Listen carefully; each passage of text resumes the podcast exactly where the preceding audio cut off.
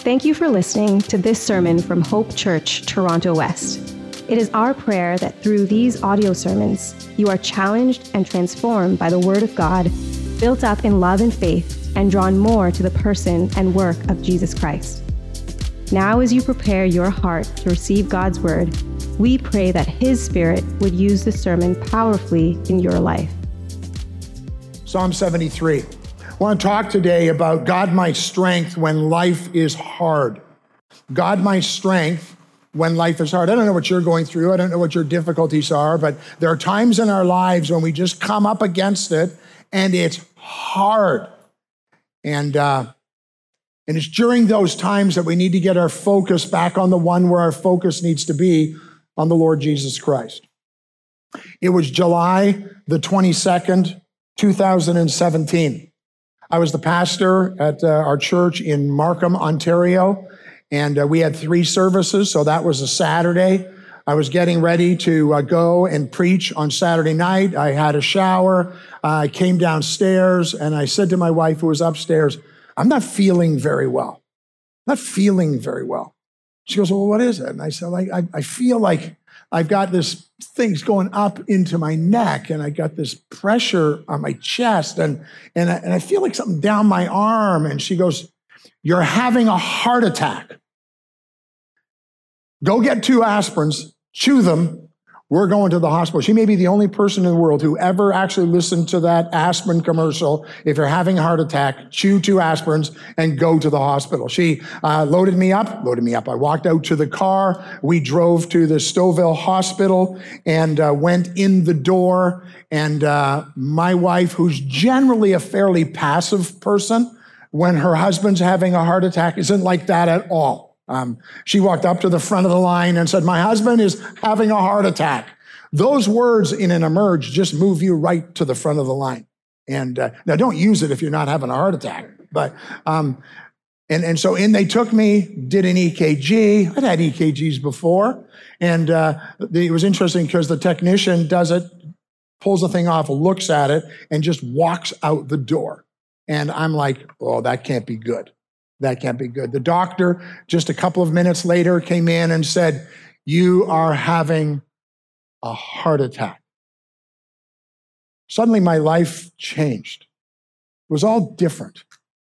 Life was hard over the next few days and then the next month or so, I wondered, would I ever preach again? Would I ever be the pastor of that church again? I just wondered. It was, it was going to be difficult. He said, we're going to load you up into an ambulance, lights and sirens. We're taking you up to Newmarket where they're going to deal with your situation. And, and so up we went. I'm going up the 404, lights and sirens. And, um, as funny things happened during these times as well as we turned into the hospital parking lot I look through the back window of the ambulance because that's the way you're facing.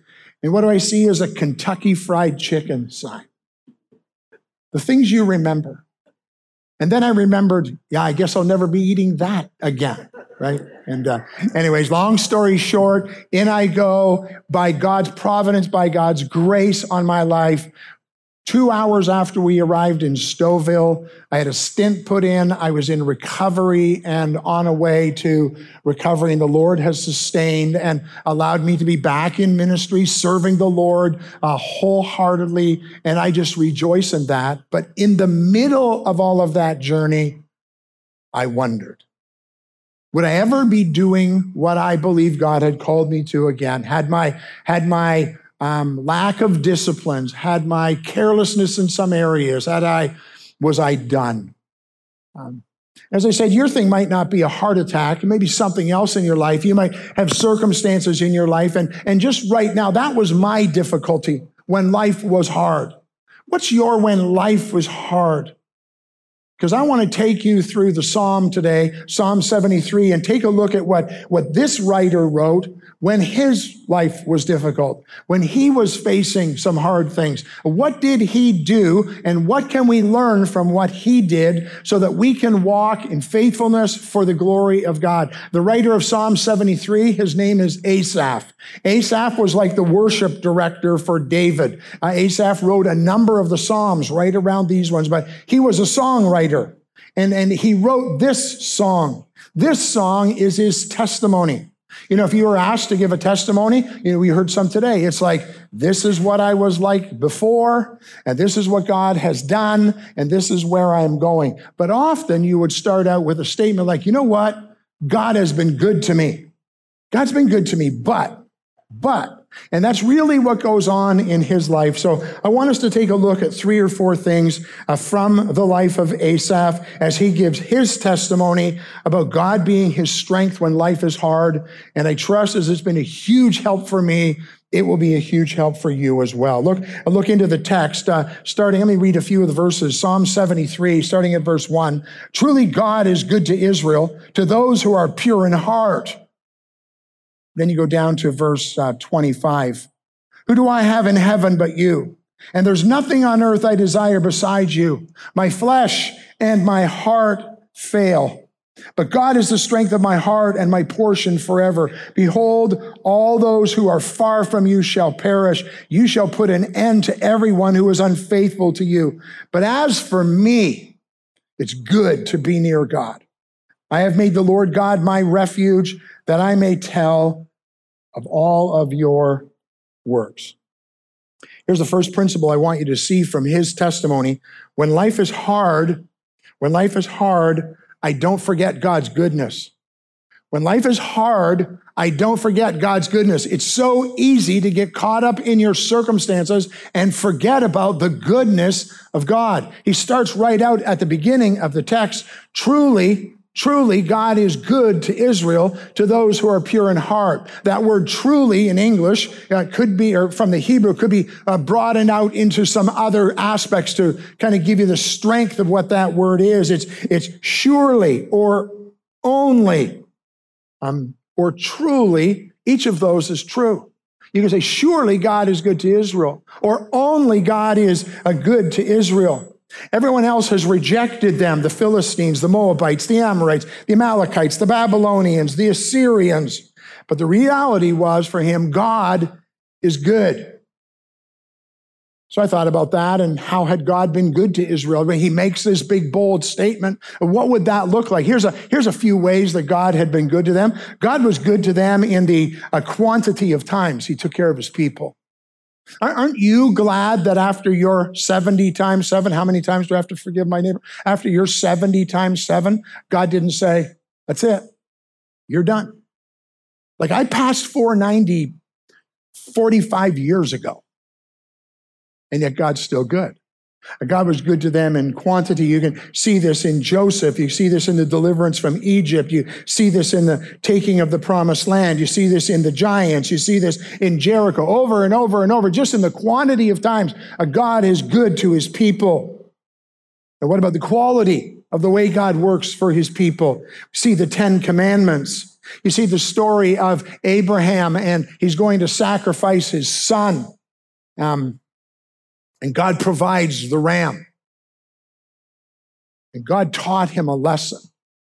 God taught him a quality lesson. You see, Caleb and Joshua versus the spies, where only two of them would actually tell the truth about what was going to happen and had faith for what God would do in entering the land. You have the story of David and Nathan and David and his sin with Bathsheba and then having um, Uriah put to death. And then he meets with Nathan who tells him this story about, about this rich farmer who wants to have a party. And so he invites all his friends and he goes and from the poor farmer, farmer, he takes his animal and sacrifices. And David is indignant at the injustice that's going on. Why would the rich farmer do that? And then Nathan, Nathan points his bony finger at David and he says, You're the man. That's what you did. And God broke him and brought him to a place of re- repentance and restoration. God's good to his people in quantity. God's good to his people in quality. God works in variety. God doesn't always work the same ways in our lives. Sometimes he delivered his people. Sometimes because of their sin, he delivered them over for a period of time. But God was good and he worked in a variety of ways. Sometimes he shut the lion's mouth. Sometimes he caused the sun to stand still. Sometimes he took an army, an army of 300 people against the Amalekites and, and brought a great victory. God worked in a variety of ways. I wrote this down. God did not always do what they wanted, but he always did what they needed. When God works in your heart, when God takes you through a trial, when you work through a difficult season, God doesn't always work like you want, but He'll always work with what you need. God was good in variety. God was good in security with Joseph and his brothers in Potiphar's house. And, and Joseph said, You meant it for evil, but God meant it for good. The Red Sea and Jericho and the conquest of the land. And God kept his people secure and God cares for us. And we need to, we need to remember truly God is good. And then God was good in duration. He never gives up. He never gives up. So in your life today, when life is hard, whatever your circumstances maybe it's a, a medical result you're just uh, you just got or you're waiting on or, or or or maybe it's a job situation or or maybe it's a family situation or or maybe it's just your own personal life and and the wrestle is don't forget god's goodness. We need to look back we need to remember i met with some elders just yesterday and, and we're talking about some things and i said don't, don't you see the goodness of god in your church? And just i just the things that i knew and i'm not even a part of that church just went and i just described to them the things of god's goodness. We need to remember right? We need to remember. You you can't give praise to god. You can't give thanksgiving to god without looking back and remembering. And so as the psalmist has now gone through this experience he starts out his statement and he says, Truly, God is good to Israel, to those who are pure in heart. Now you're like, you're going to preach this whole psalm and you're going to spend that long on each verse? Jesus could come back before we're done. Well, he could come back before we're done regardless, but uh, no, I'm not. We're going to move real quick. And so here we go. Here's the second thing. When life is hard, I don't lose focus. When life is hard, don't lose focus. Look at, at verse two. He said, But as for me, like it might be good for them, God might be good, but in his journey, remember, he's on this. But as for me, my feet had almost stumbled. Um, and then he says, My steps had nearly slipped. And look what he says. For I was envious of the arrogant when I saw the prosperity of the wicked. For they have no pangs until death. Their bodies are fat and sleek. They are not in trouble as others are. They are not stricken like the rest of mankind. Therefore, pride is their necklace. Violence covers them as a garment. Their eyes swell out through fatness. Their hearts overflow with follies. They scoff and speak with malice. Loftily, they threaten oppression. They set their mouths against the heaven and their tongues strut through the earth. Therefore, his people turn back to them and find no fault in them. And they say, How can God know? Is there knowledge in the Most High? This verse starts out with a big but, but truly God might be good, but as for me, that's not how it feels. And then he kind of lays out the journey that he goes through. And maybe part of this is where your journey is today. It's where you find yourself and you find just like he did, you're losing focus. Uh, how did he lose focus? Well, in verse three, three, we see that he looked at the world and he's like, godly people finish last. How come the sinners get to do this stuff and there seems to be no justice. There seems to be no payment for their sin. It, it, just doesn't make sense to me. Here I am seeking for you or me. Here I am seeking to live my life for Jesus. And I don't have a two car garage. I don't have a pool in the backyard. I don't have air conditioning at my church.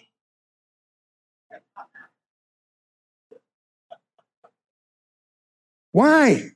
Why don't we get all that stuff? Why don't we get all that stuff? and he's got his focus on the world.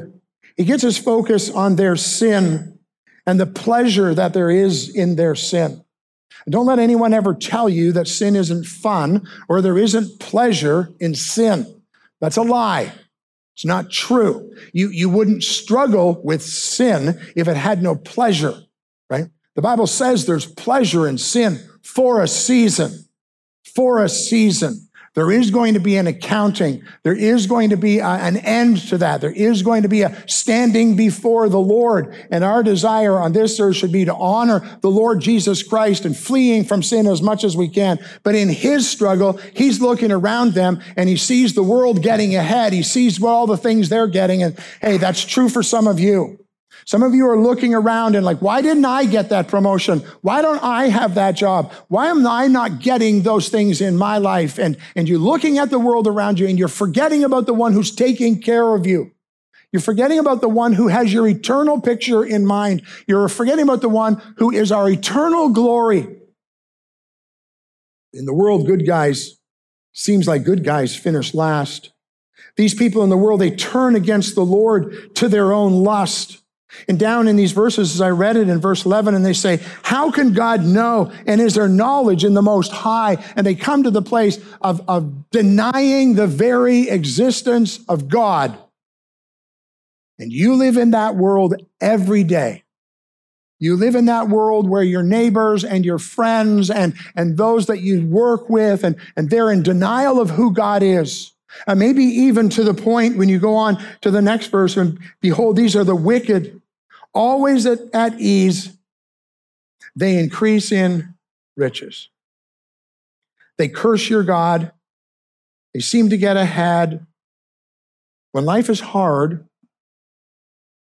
don't lose focus. So, on his decline, as he's wrestling through his life, there's a, one more part of this that we want to take a look at, and, and that is um, you lose focus when you get your focus on the wrong thing. In verse, the next verse is verse 13. He says, all in vain. Notice the word I and how many times it shows up in the next verses.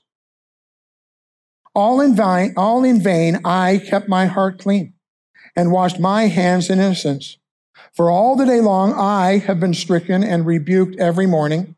If I had said I will speak thus, I would have betrayed the generations of your children. But then, but when I thought how to understand this, it was too wearisome task for me.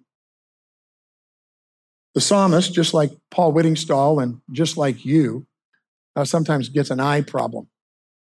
We get the focus going in the wrong direction we start looking at all of the things around us and we get our eyes off of the Lord. And it's not until we get to a right focus that the Lord starts to work and he changes our heart and he changes our passions and changes the things that we desire uh, to be about. Look, look in verse 16. But when I thought to how to understand this, it seemed to me a wearisome task. Look at 17. Until I went into the sanctuary of God until I went into the sanctuary of God. Then I understood their end. If you feel like the journey is hard and the journey is difficult and you're looking at all the circumstances around you, let me ask you this question. When was the last time you went to the sanctuary of God? When? Uh, it's not here. This isn't it right? This is church. It's where we come together. I, I, love the fact that we've tried to stay away from using the word that this is the sanctuary. Um, the sanctuary of God is you and your relationship with God. It can happen in this room. It can happen in your personal devotions. It can happen when you're with other people, fellowshipping together. It can happen in a small group. But when was the last time you went to the sanctuary of God? When was the last time God spoke in your life? When was the last time you listened to Him. You see, your mind is bombarded 99% of the time with um, ungodly, worldly focus.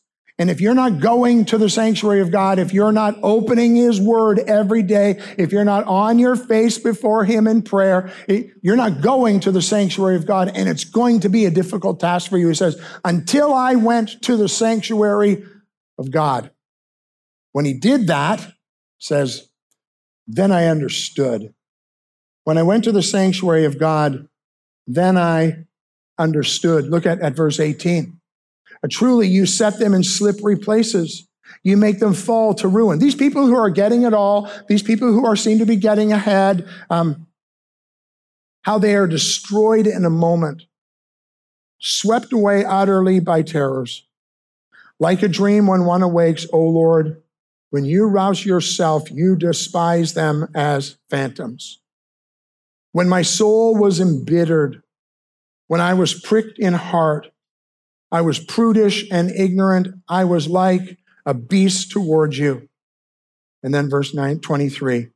Nevertheless, nevertheless, on his journey, in his struggle, on your journey, in your struggle, nevertheless, I am continually with you. You hold me by my right hand. You're always with me.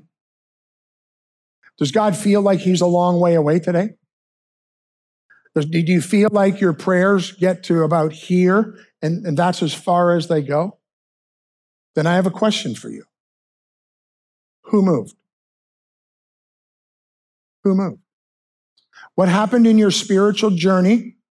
What happened in your walk with the Lord? How did you get from the, a vibrant faith that you had one day to sloppy thinking and desires where Christ isn't on the throne like he used to be? I'm not talking about losing your salvation. That doesn't happen to true followers in Jesus Christ. I'm just talking about you got sloppy in your walk. You're not, you're not fellowshipping like you were. You're not poor. You're not leaning in like you once did. Who moved? Who moved? Because the text says you are continually with me. You're there, Lord.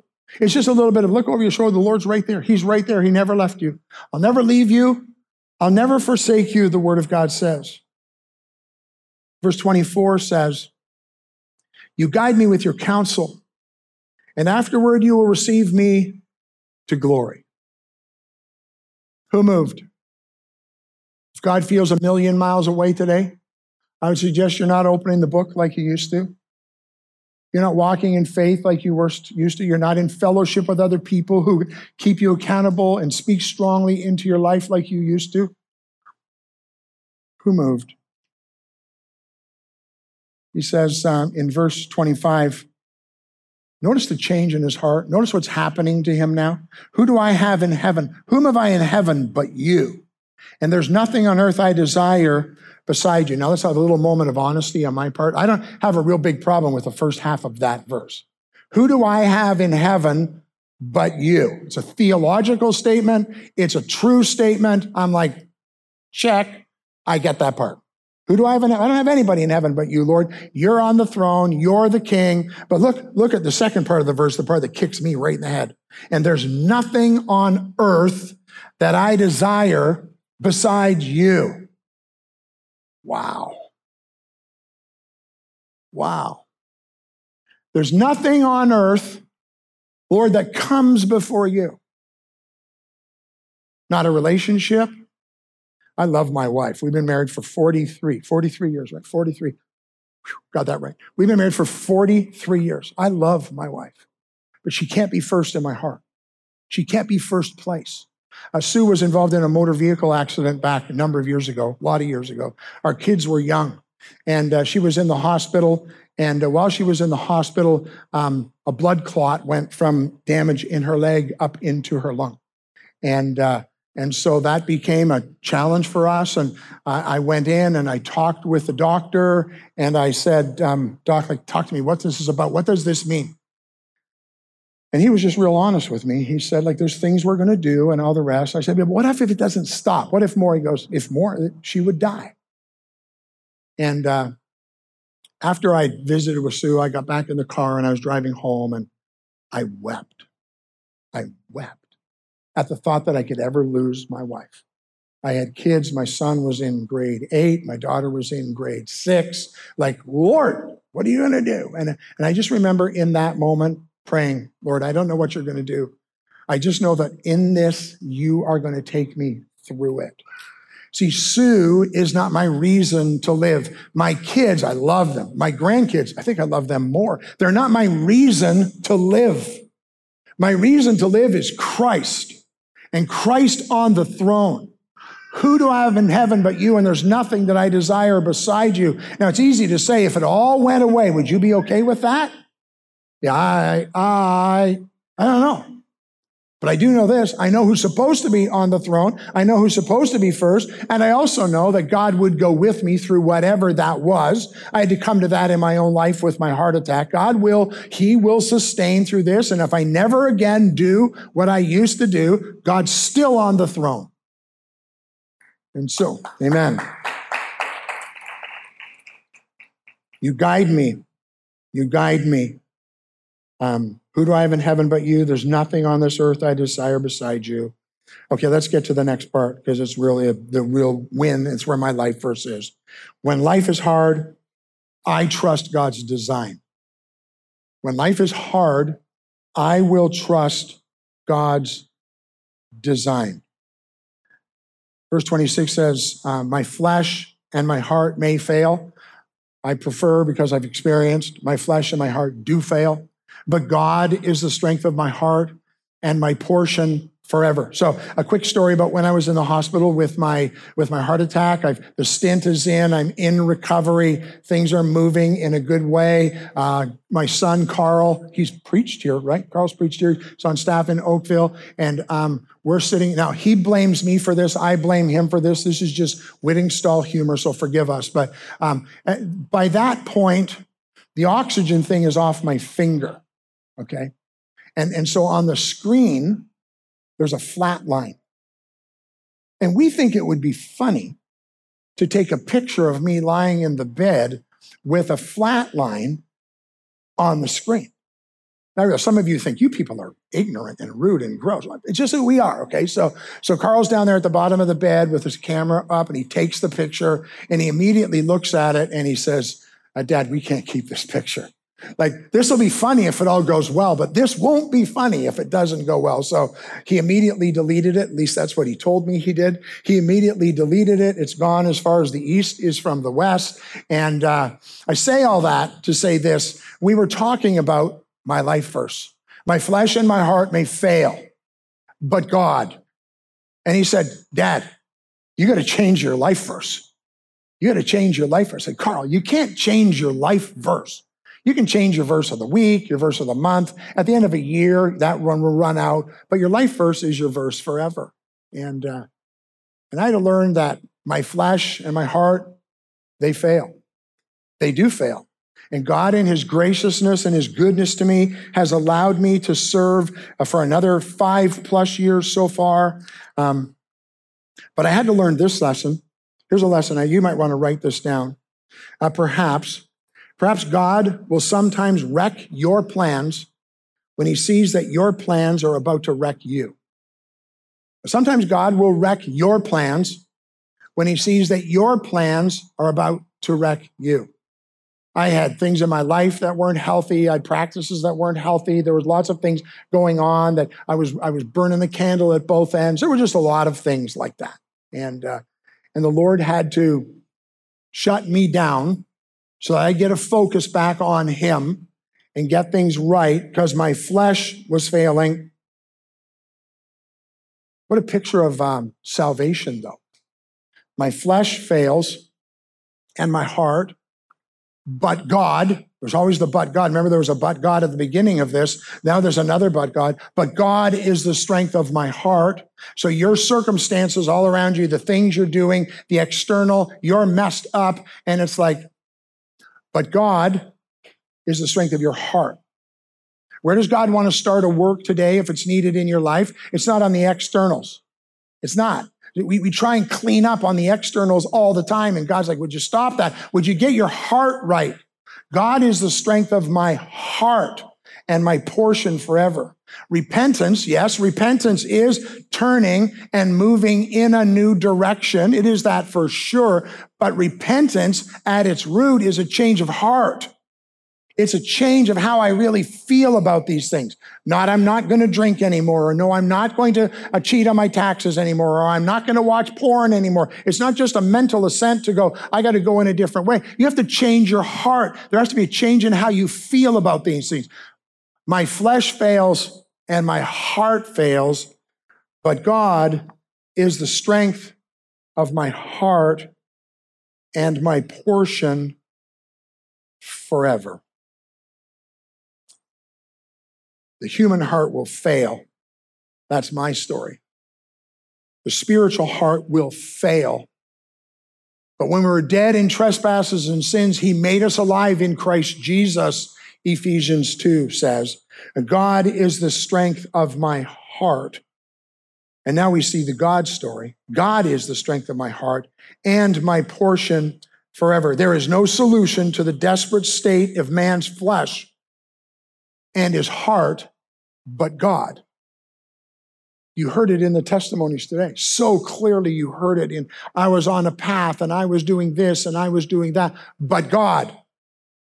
I was I, I, I, was just struggling in my own ways and trying to move forward and and and, and turn to don't even believe but God. It's all about but God. Your salvation is all about but God. If you've never trusted Christ, you heard the testimonies, you heard what God does. My flesh fails. I'm out there striving for what I can have, for independence, for wealth, for all those things, all for this world. They're all going away. You're not taking any of them with you, and you're striving for those things. But God, but God is the strength of my heart. And when our hearts were dead, when we had failed, Jesus Christ, He came, He suffered, he was the propitiation. He was the right satisfaction of the wrath of God. Without the shedding of blood, there's no remission of sin. The Lord Jesus Christ came, shed his blood so that I don't have to shed my blood. And he paid a price I couldn't pay so I could have a life that I didn't deserve. And I believed when I was eight years old, I believed on the Lord Jesus Christ and I was saved. Have you done that? Have you done that? Have you got your eyes focused on the one who is your salvation and trusted Jesus Christ alone for that salvation? Today you can. You, you, you accept the fact that you're a sinner separated from God and you need a savior and that savior is Jesus Christ. And you turn from what you trusted in and what you hoped in. It's repentance. You turn and you trust Jesus Christ alone for your salvation. Today is the day of salvation. Believe on the Lord Jesus Christ and be saved. You don't earn it. You don't deserve it. It's a gift. And if you're here and you're a follower of Jesus Christ, what I just said should just bless the socks off of you. To think that you have that. God has done that for you. We live every day out of the gospel. My flesh and my heart may fail, but God is the strength of my heart, my heart, and He is my portion forever. Okay, one more thing real quick. When life is hard, I'm not going to give up. When life is hard, I'll not give up. Look at, look at verse uh, 28. For behold, those who are far from you shall perish. You will put an end to everyone who is unfaithful to you. Another but. But as for me, it's good to be near God. I have made the Lord God my refuge that I may tell of all of your works. It is good to be near God. God is my refuge. I will hope in him. I will trust in him. I will confess my sin. I will get right with him. And then I will, with God's help and the power of his spirit, walk faithfully for his glory. When life is hard, I'm not going to give up. I'm not going to give up. Well, so what? So what? Came to church today, we saw some testimonies. We were blessed by them. I hope you were blessed by them. We heard a guy get up and, and, and talk about a psalm, and so what? In other words, what difference will it make? As you walk out the door today, how will you look different in your walk with the Lord? Maybe you're at a sweet spot in your faith and everything is just fantastic. Well, praise the Lord. Keep your eyes on Jesus Christ. Keep on going. But get ready because we live in a sin fallen world. And if it's wonderful today, challenges are going to come. And in the midst of those challenges, when life is hard, when life is hard, I'm going to remember God's goodness. I'm going to best I can as I get my eyes focused on wrong things, get my eyes focused back on the one who is my hope. I'm going to keep going back to the sanctuary of God. I'm going to trust God's design. Your flesh, your heart, they fail, but God is the strength of your heart. And I'm not going to give up. I'm going to trust the Lord. I'm going to keep on keeping on as long as God gives me strength. I love how Psalm 23 ends. I will dwell in the house of the Lord forever. But it's after you're going through this and this and this and this, an amazing psalm. And then I will dwell in the house of the Lord forever. Uh, the psalmist was looking forward to something far greater, and that's what we need to have our eyes fixed on what Jesus Christ has done, what he will do, and ultimately where he's taking us for his glory. God help me. God help you. This old guy, my flesh and my heart, they fail. But God. But God is the strength of my heart and my portion forever. Let's pray. Father, thank you for your word today. I thank you for this psalm and the huge blessing it's been in my life. I, I just wanted to share with these folks so they could understand a little bit about me and how you've worked. I am so much like Asaph. I can say the right things, I can, I can put on the right show, and yet my heart can be so far from you. And yet, Lord, you took him until I went to the sanctuary of God and you drew him back. His flesh, his heart, they failed. My flesh, my heart, they fail. But God, you are the strength of my heart. I will trust you. I will serve you. I will fix my eyes on Jesus Christ. God, helping us to do that every day, a little bit more for his glory. We pray in Jesus' name. Amen. For more resources and information about Hope Church Toronto West, please visit hopechurchtw.ca.